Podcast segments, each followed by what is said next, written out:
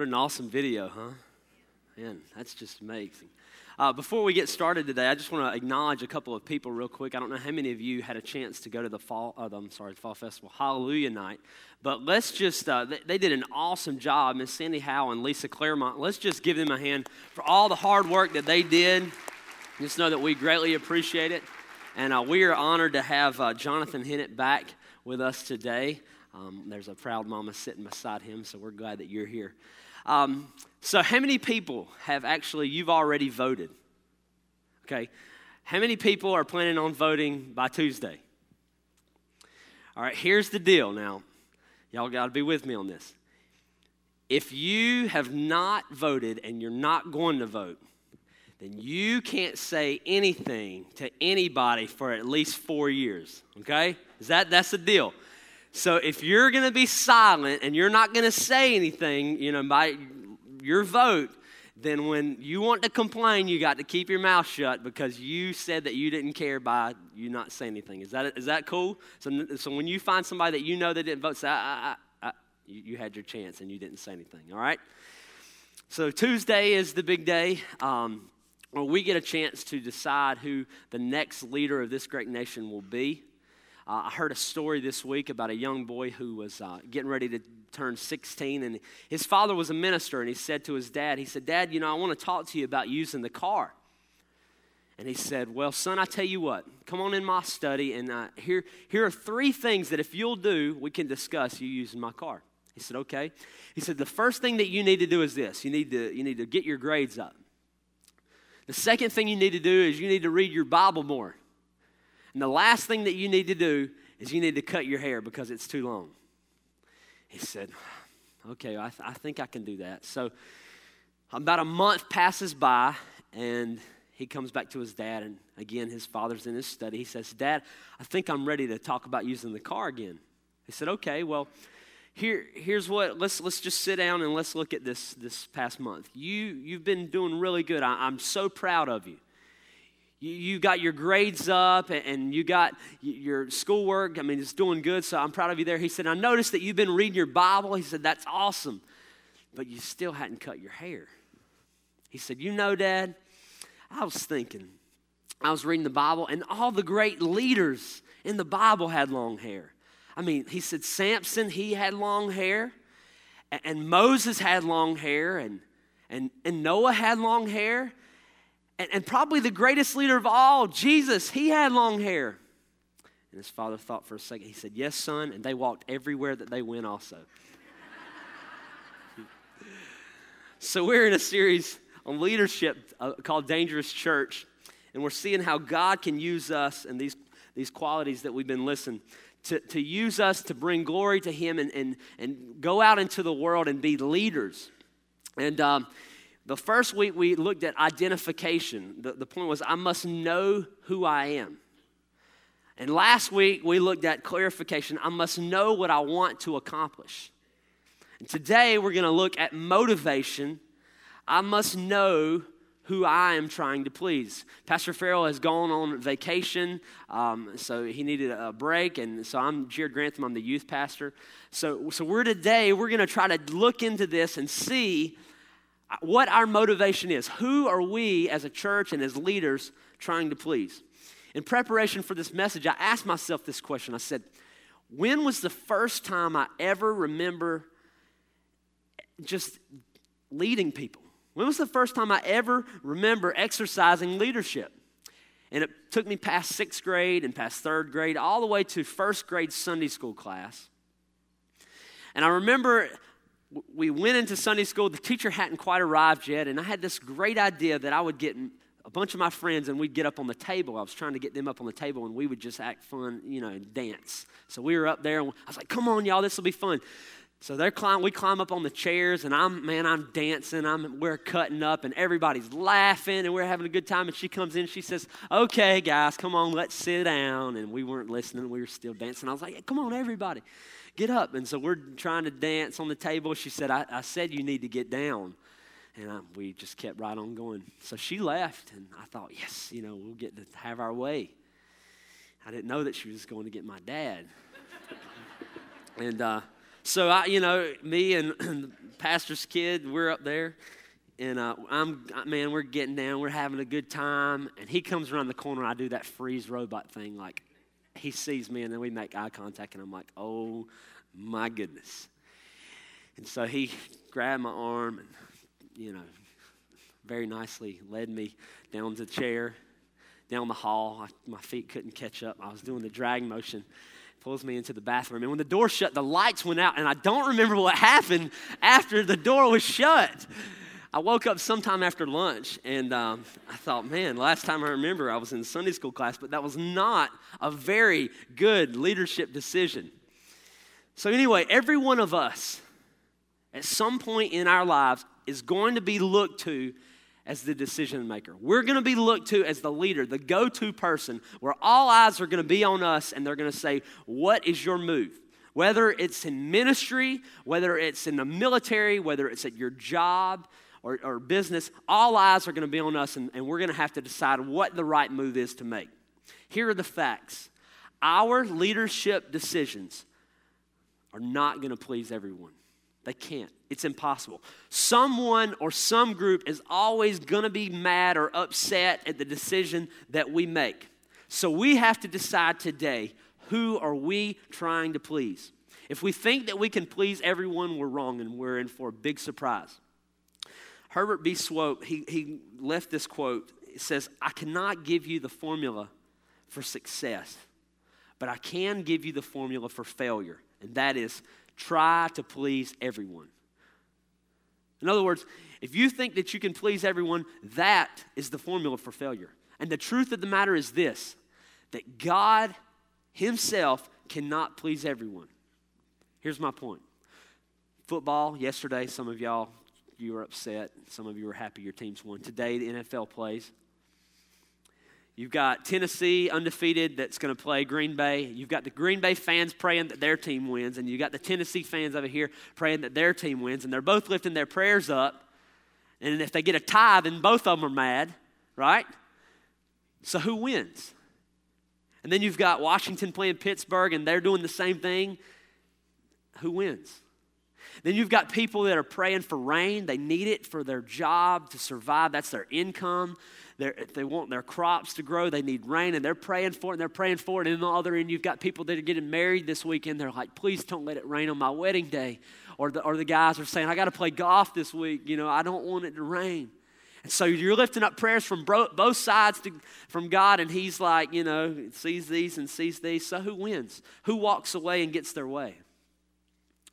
Jesus couldn't please everyone. And the truth of the matter is this that if you're around me long enough, that I'll make a decision at some point in my life that will probably not be something that you, you were happy about.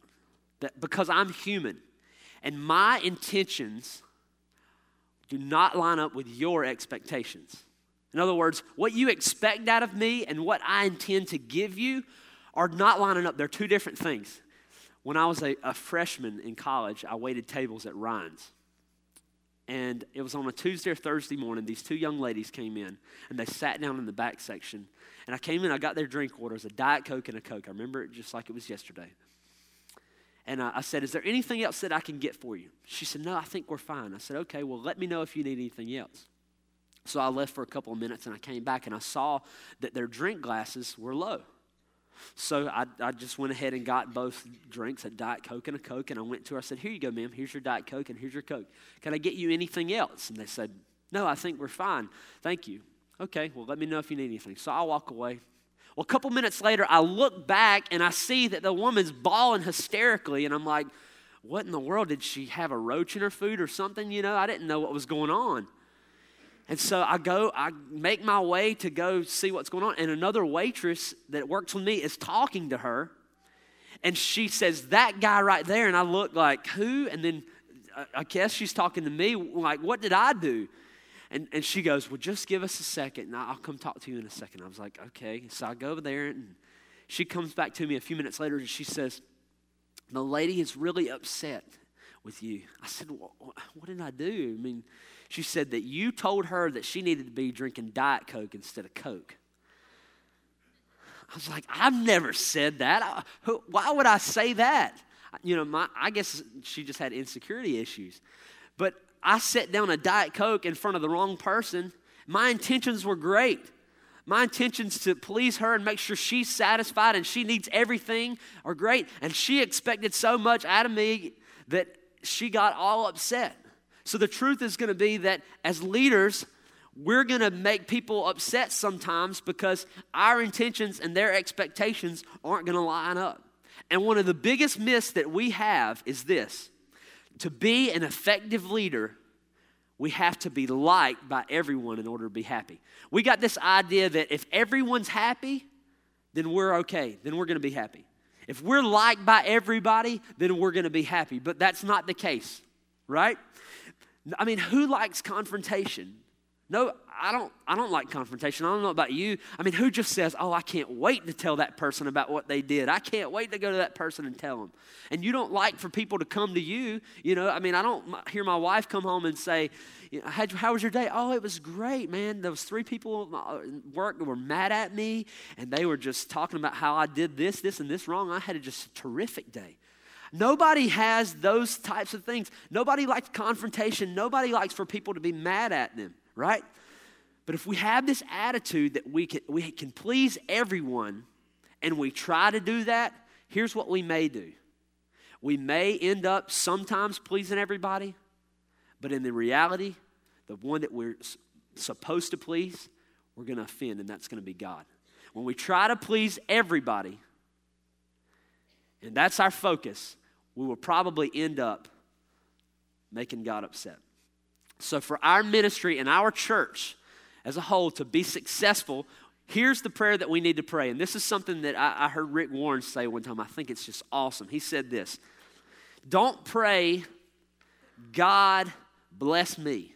Because I don't know about you, but I prayed those prayers before. You know, God help me, bless me, I need your help, and all this stuff. Don't pray that prayer. God doesn't bless that prayer. Here's what He blesses God, let me be a part of what you're blessing because He's going to bless the thing that He wants to bless. And we have the things that we want to do. And, and, and if we pray, God, let me just be a part of what you're blessing, we're going to receive way more than we ever would pray in that other prayer. So, in other words, God, make your agenda my agenda. Let your agenda that you have, let that be my agenda. So before we get into the word, the, the, the, text today, I just want to pray a prayer that God will just open up our hearts and our minds just to take everything that we possibly can from what He's written for us today. So would you just join me? God, we come before you and we just ask that as we seek uh, to figure out how we can do nothing but please you, Lord, let us get everything that we possibly can from this, this word that you've given us this morning so that we can apply it to our lives as a church, in business, uh, as military people, as leaders, that our number one goal and our priority, God, would be to seek and please you. In Jesus' name we pray. Amen. All right, so I was trying to decide what we should talk about. And for a couple of weeks now, I've been praying about this whole thing. I said, you know, there's so many great leaders in the Bible. Do you pray, you know, do you talk about Moses or do you talk about Noah or do you talk about Joshua? I mean, the list goes on and on and on. And then I just could not get away from this scripture and this, uh, this book. So if you have your Bibles with me, we're going we're gonna have it on the screen. And this is really the only one I'm going to ask you to turn to today. But it's taken from Daniel 3. And it's the story that some of you, I'm sure, are familiar with of Shadrach, Meshach, and Abednego. And I'm going to read it, and it's a good bit of text, but if you just stick with me, we're going to break this thing down, and we're going to see how God can use this uh, for our lives. So, reading from verse 1, it says King Nebuchadnezzar made a gold statue 90 feet tall and 9 feet wide, and he set it up on the plain of Dura in the province of Babylon. Then he sent messages to the princes, prefects, governors, advisors, counselors, judges, magistrates, and all the uh, provincial officials to come to the dedication of the statue that he had set up. So all these officials came and stood before the statue that King Nebuchadnezzar had set up. So, in other words, we just look governors, princes, counselors, all the leaders are standing. There's this plain in Dura, and there's this statue that's 90 feet tall and 9 feet wide, and they're standing in front of this thing, and they're like, okay, and here's what he says. Now, they didn't have PA systems and bullhorns back then, so they shouted. So it says it. Then the herald shouted, People of all races and nations and languages, listen to the king's command. When you hear the sound of the horn, the flute, zither, lyre, harp, pipes, and other musical instruments, bow to the ground to worship King Nebuchadnezzar's gold statue. Anyone who refuses to obey will immediately be thrown into a blazing furnace. And so all of them are standing there before this statue, and he's, they're probably reading, and it doesn't say this, but they're like, Yeah, I'm not going to bow down to that thing. Oh, there's a furnace. Okay, well, I'll just go ahead and take a knee. Right? You had me until that blazing furnace thing. And so he goes on and he says, At the sound of the musical instruments, all the people, whatever their race or nation or language, bowed to the ground and worshiped the gold statue that King Nebuchadnezzar had set up. Verse 8 But some of the astrologers went to the king and informed on the Jews. They said to King Nebuchadnezzar, Long live the king! You issued a decree requiring all the people to bow down and worship the gold statue when they hear the sound of the musical instruments. That decree also states that mo- those who refuse to obey must be thrown into a blazing furnace. But there are some Jews, Shadrach, Meshach, and Abednego, whom you have put in charge of the province of Babylon. They have defied your majesty by you refusing to serve your gods or to worship the gold statue that you set up. In other words, they didn't, they, they didn't bow down. And so King Nebuchadnezzar, he's the one in charge. He's the man, he's the king. He issues this decree and he finds out that they they didn't do it. And he's mad. I mean, it's like think about parents. You tell your kids to do something and they don't do it. You get upset, right? You're the one in charge, not them. So you tell him. So he's angry. And here's what he does. In verse thir- uh, 13, he, he's mad. He says, Then he flew into a rage and ordered that Shadrach, Meshach, and Abednego be thrown into the fire. When they, let's see, verse 14, Nebuchadnezzar said to them, Is it true, Shadrach, Meshach, and Abednego, that you refuse to serve my gods or to worship the gold statue that I have set up? I will give you one more chance to bow down and worship the statue I've made when you hear the sound of the musical instruments. But if you refuse, you will be thrown immediately into the blazing furnace. And then what God will be able to rescue you from my power? He did that whole thing that the parents do. I'm going to give you one more chance to get in this car. And if you don't get in this car, oh man, or you've got one more chance to clean your room. And if I have to tell you one more time, and that's what he's saying, I'm going to give you one more chance. And if you don't bow down, then you're going to be thrown into the fire. And then I love this in verse 16. Listen what they say. Listen to what they tell him. They're talking to the king. Now, the thing that we need to note is they were leaders in the province of Babylon. They weren't just like the little peons. I mean, they, they actually had a role. And here's what they say to me. And I can just see them saying it in this voice. oh, Nebuchadnezzar, we don't need to defend ourselves against you. If we're thrown into the blazing furnace, the God who we serve, he's able to save us. He'll rescue us from your power, your majesty. But even if he doesn't, and this is where I think his tone changes, because you don't say this unless you, unless you mean it. We want to make one thing clear to you we will never serve your gods or worship the gold statue that you've set up. It went from that, but guess what? We're serious about this thing. We ain't, we ain't playing around. We ain't bowing down to this thing. You can just get over it. And so now imagine your kids telling you, I ain't getting in that car. I ain't picking up my room. You know how mad you'd be over that. And he's saying, I'm the king and I have authority to live to say whether you live or die, and you're going to tell me that you ain't going to do it? Okay. So here's what happens. We look at uh, we look at verse 19. He was so furious with Shadrach, Meshach, and Abednego that his face became distorted with rage. Now, some of y'all parents know what that face is. he commanded that the furnace be heated seven times hotter than usual. Then he ordered some of the strongest men of his army to bind Shadrach, Meshach, and Abednego and throw them into the blazing furnace. As if it wasn't bad enough to just throw them in there. I mean, they had to get the strongest guys to tie them up because in his anger, he took it up a notch. He kicked it up. Kind of like Emeril says, right? Kick it up a notch. So, verse 21 says, So they tied them up and threw them into the furnace, fully dressed in their pants, turbans, robes, and their garments. So they're like little burritos now. They're wrapped up, tied up, and they're going in the furnace. And because the king, in his anger, had demanded such a hot fire in the furnace, the flames killed the soldiers as they threw the men in. Because of his anger, because he got mad and he had to go to the next level, he ended up killing people that worked for him. So Shadrach, Meshach, and Abednego, securely tied up, they fell into the roaring flames. And this is, man, this is what I love because this shows that there was a pause in between there, in verse between verse 23 and verse 24. Because we have to assume that he was sitting down because it says that he jumps up.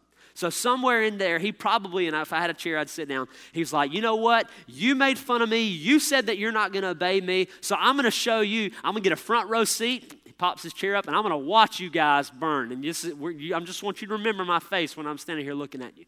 And so he's sitting there, and then all of a sudden, in verse 24, it says, Nebuchadnezzar jumped up in amazement. And he exclaimed to his advisors, Did not we tie three men and throw them into the furnace? And they're like, they're probably sitting around, Yeah, yeah, your majesty, we did. Look, I see four men unbound walking around in the fire unharmed, and the fourth looks like a god. Then Nebuchadnezzar came as close as he could to the door of the flaming furnace because we knew it was hot. And he's just trying to get as close as he can. He's looking in. And he shouted, Shadrach, Meshach, and Abednego, servants of the Most High God, come out, come out, come here. Now, they're, we don't, it doesn't say what they're doing. It, they're walking around. I mean, they might have been being like, I'm not hot. Are you guys hot? I mean, I'm, I'm fine, you know. They're tied up. I don't know if they were singing, you know, kumbaya or what, but they're, they're walking around and, and they say, Come out, and, and they're probably like, well, that's the best idea you've had all day today because the, the statue didn't work and then the furnace didn't work. So, us coming out, I guess that'll be a good idea. And so they come out, and here's what he says to them. So it, it says in 26 So Shadrach, Meshach, and Abednego stepped out of the fire. Then the high officers, officials, governors, and advisors, in other words, leaders, crowded around them and saw that the fire had not touched them. Not a hair on their head was singed and their clothing was not scorched. They didn't even smell of smoke. Now, you know as I know that that is the biggest phenomenon itself because if you're around a campfire for five seconds, you have to take your clothes off and go wash them when you get home because you smell like that. And they came out and they didn't even smell like fire. So Nebuchadnezzar says this to them Praise to the God of Shadrach, Meshach, and Abednego. He sent his angels to rescue his servants who trusted in him. They defied the king's command and were willing to die rather than serve or worship any God except their own God. Therefore, I make this decree. If any people, whatever their race or nation or language, speak a word against the God of Shadrach, Meshach, and Abednego, they will be torn limb from limb and their houses will be turned into rubble. There is no other God who can rescue like this. Did I, did I read that right? a couple of you know verses before we see that he's mad and he's making fun and like hey you're gonna go in the fire and his tone tur- totally changes he does this big 180 spins around because three boys decided not to compromise they said we can't please somebody in higher authority of, uh, than us and god at the same time we can't please the people that we work with and still make the same decision that's right, that we know is right in our hearts that God says we have to do. We cannot go on and compromise and please God and this person at the same time. So they stepped out and said, We're not going to do it. We're not going to do it. And so here's what happened. Had they, and I thought this in my mind over and over, you know, some of you will know what I'm talking about, but there's a play in football where you act like you're going to do like a kneel down like this. Like when you catch the ball, you kneel down and act like it. And so everybody kind of just gives up. And then you take off running and you trick them.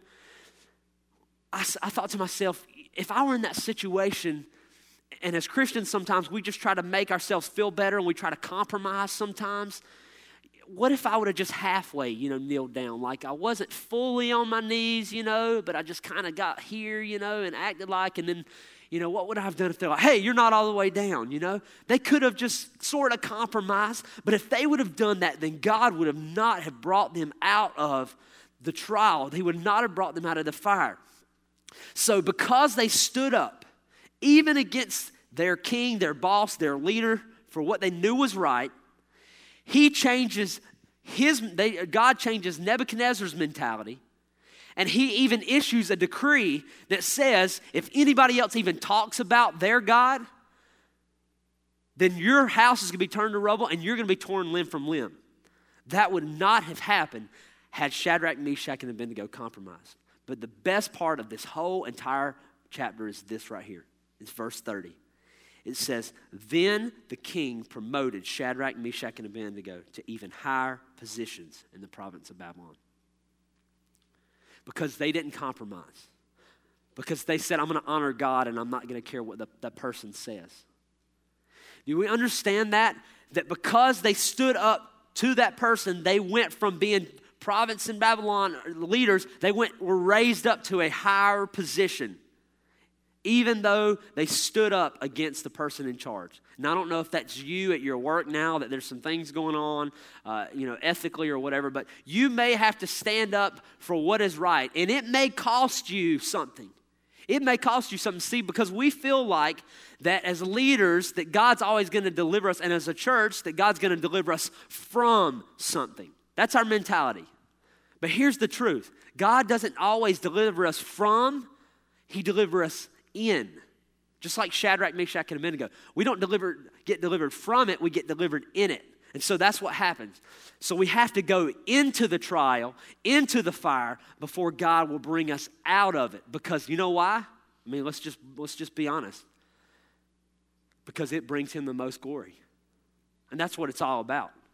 Because us going in and coming out of that, that brings God the most glory. And that's what he cares about. He cares about him being famous. So we have to press forward as a church, as leaders, ministry directors, volunteers, with the vision and the direction that God's given us. And we have to understand that our motivation cannot be based on pleasing people. Even though we receive criticism, and y'all know as I know, there are just people that love to criticize, and they act like they don't. I hate to be the bearer of bad news. I don't want to be the one to tell you this, but you know, you did this, this, this, this. What do we do with the criticism that we get? Here's what a, a, young pastor asked Billy Graham that same question. He says, What do I do with all the criticism I get? Pastor Billy Graham says this If you wrestle with a pig, both of you are going to get muddy, but only one of you is going to like it. Right? Because generally, the people that criticize, they like doing it. And if you bring yourself to that level and if you just worry about their opinions, then you, you come down there like, oh, I'm sorry, and you know, and then you changed, and that may not be the best thing that you need to do because God has given you a vision and we sort of compromise and adapt. So we can't do that. So bottom line is this you're gonna serve someone or something, and you're gonna please someone or somebody. The question is, is it gonna be people or is it gonna be God? So how did Jesus do it? On the screen, we've got John 5:30 says this. This is Jesus talking. I only try to please the one who sent me. That's it. I only care about the one who sent me. I only care about God's approval. He understood that his ministry could not be based on the opinion of people. And he illustrates this to the disciples in Mark 1 35 through 38. Jesus, they had just got done in, earlier in that chapter healing a whole bunch of people. I mean, there was just some awesome things. You can read that whole thing in Mark 1. But in 35, it picks up and it says that very early in the morning, while it was still dark, Jesus got up, left the house, and went off to a solitary place where he prayed. Simon and his companions went to look for him. And when they found him, they exclaimed this. Here's what they said to Jesus because he was gone. Everyone is looking for you. Now, I want you to put yourself in that situation. What do you say when people are like, Where you been? Everybody's been looking for you. You say, Oh, I was over here. I'm sorry, I had to step out for a second. Or I didn't hear you calling me. I'm sorry. And so they say, Everyone is looking for you. And listen to the response that Jesus says to them Let us go somewhere else, to the nearby villages, so I can preach there also. That's why I've come. Wait, wait, wait, wait, wait. But all those people that you remember we healed, there was a big crowd yesterday and they came. they they came back, a lot of them, and they brought more people. And, and Jesus, I don't know if you know this, but they walked. And it's a long ways. And some of them came to be healed, and some of them just came to be around you. And you want to go somewhere else?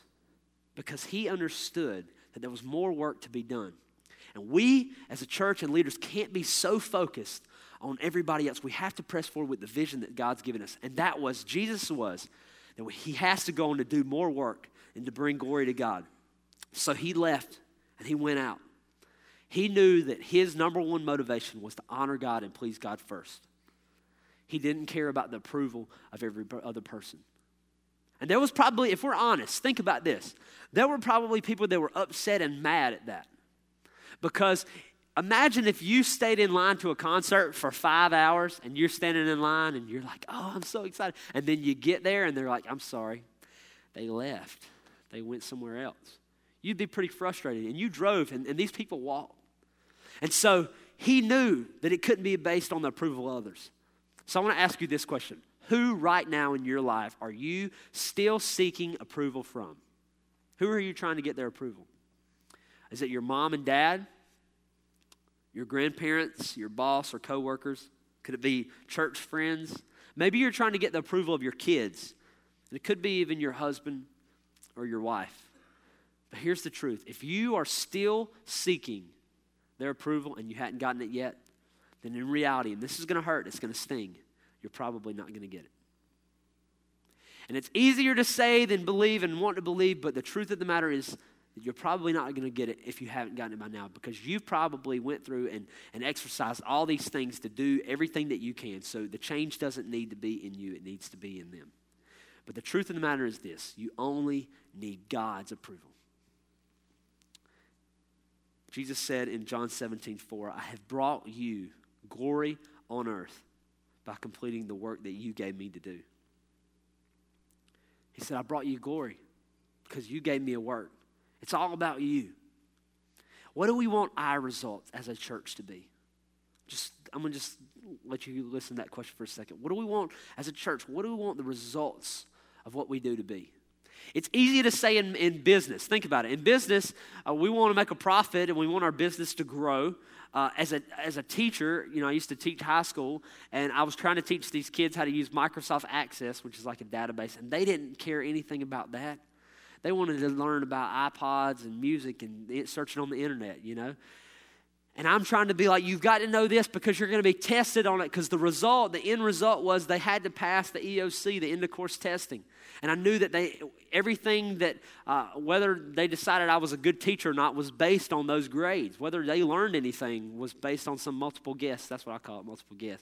Test that the kids took. And so the result I wanted to be for them to know and understand that access, and I wanted them to pass the EOC.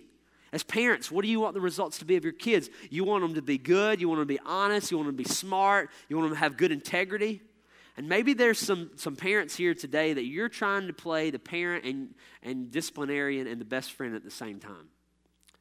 And I've had to, to deal with that a little bit with some, some kids and parents, but you're trying to be the disciplinarian and you're trying to be the best friend, and it's not really working out too good because you want to be known as the cool parent, you know?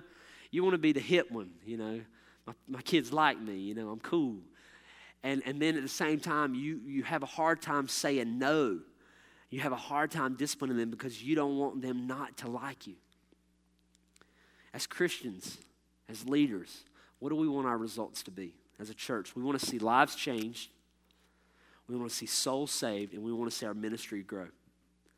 But to do that, we're going to face, we're, we're going to have a little bit of friction sometimes and, and I, this is the only way that I know how to say it. Let's just think about this for a second. As in a ministry, you have people that work with you that you love, and, and, but they might not have the best ideas.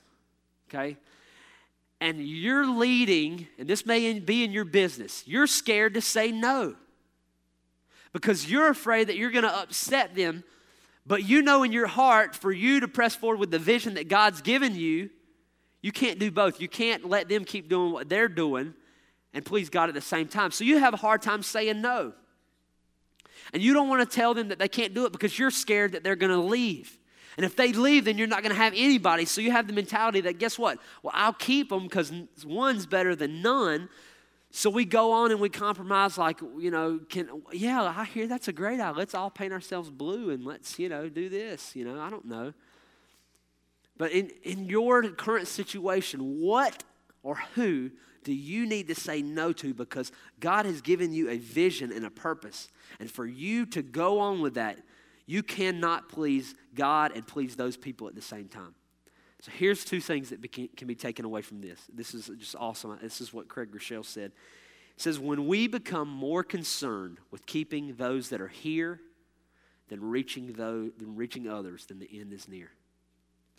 When our focus becomes more on keeping people that are already here than reaching out to others, the end is near because that is not what Jesus did. We saw it. He left those, those that came, and he went. So we cannot let our mentality be that. Tony Blair said this the art of leadership is saying no. And I love this because anybody can say yes. Oh, you want to do that? Sure, go ahead. I, I wouldn't do it, you know. Yeah, that's a great idea, sure. It's hard to say no because don't, we don't want to offend people sometimes. So, who are we trying to please? Who or what do we need to say no to? I heard this story at the Drive conference this past year at North Point, and, it, and uh, they tell a story about Andy Gross. He's the chief financial officer of Intel Corporation. And here's what he says They're trying to transition into a chip making organization for computers. And he asked this question because uh, I guess things were in decline and they knew that some big changes were about to come. He says, If we got kicked out and the board brought in a new CEO, what would he do? In other words, if we got the boot and the board said we need somebody else and they bring somebody else in, what would he do? He says, Why don't we just walk out the door, come back in, and make the changes ourselves? Because as leaders and ministry directors, and sometimes it's just so easier, it's easier to quit. You know, we know what needs to be done. You know, I'm, I'm just, this is not true because we have an awesome dynamite kids ministry here. But say our kids ministry is not doing good. We've got five kids coming. They hate it. They just don't want to come. And we just want to throw in the towel. We say, well, if we got somebody that had a passion and a desire to do it, they come in and they, and they would make it boom, what would they do? Why don't we just walk out the door, let's suck it up, come back in and make the changes ourselves and continue on? Because we're so emotionally attached to the things that we do.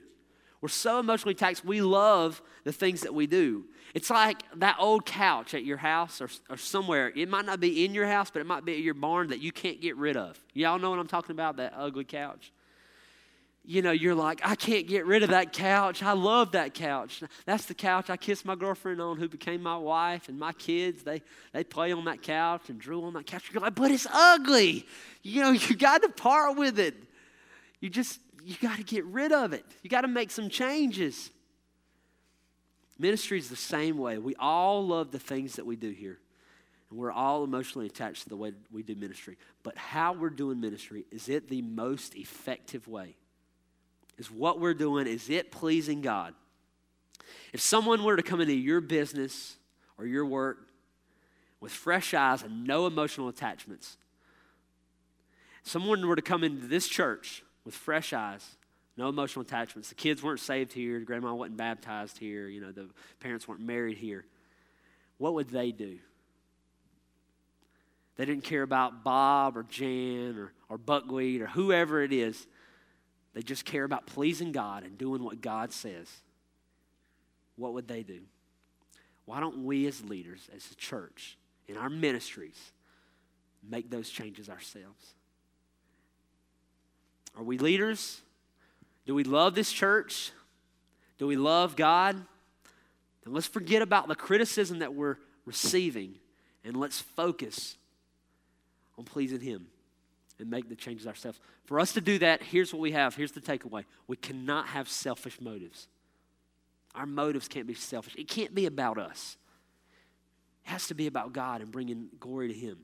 Even though we may be criticized and even though we may be talked about, our motivation must be on pleasing God. I'm going to leave you with this final story right here. And I encourage you to go home and read this. It's taken from Acts 5. If you get a chance to go ahead and read that whole thing at home, I encourage you to do that.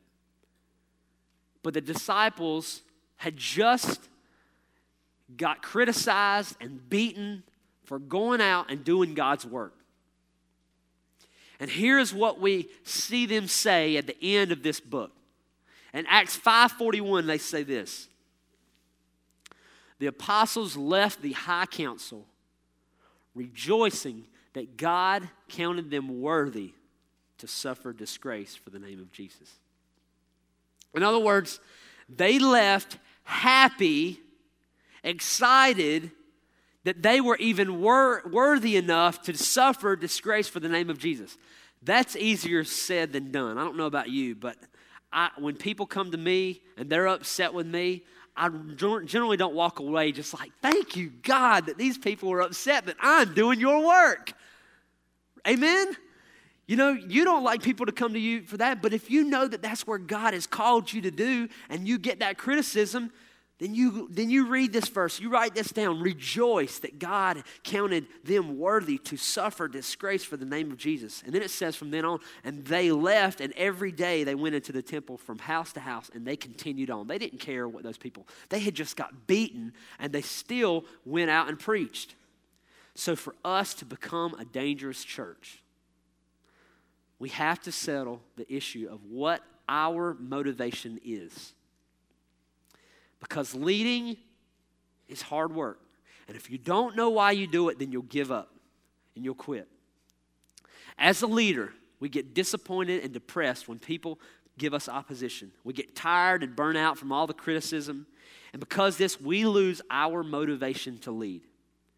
If we do this, if we quit, if we throw in the towel, if we get upset at the criticism that we're getting, and we, and we just say, you know what, I'm done and I quit, then that right there shows that we're more concerned with pleasing people than we are with pleasing God.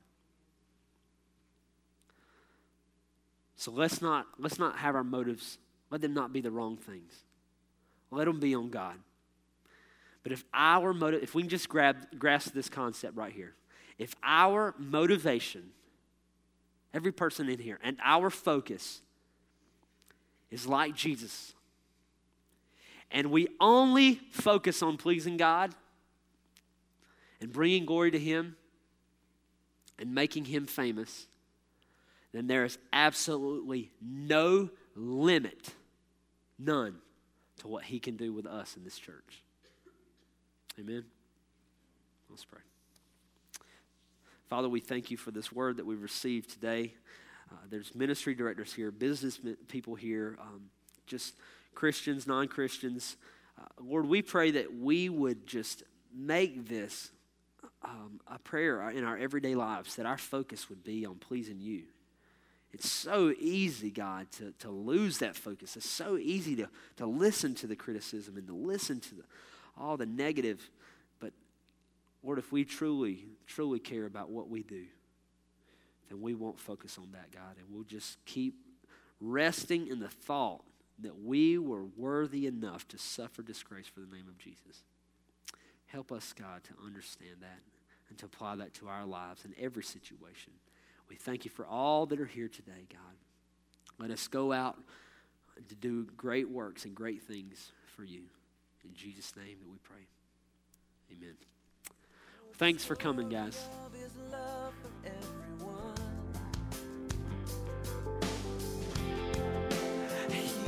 filled our hearts with wonder.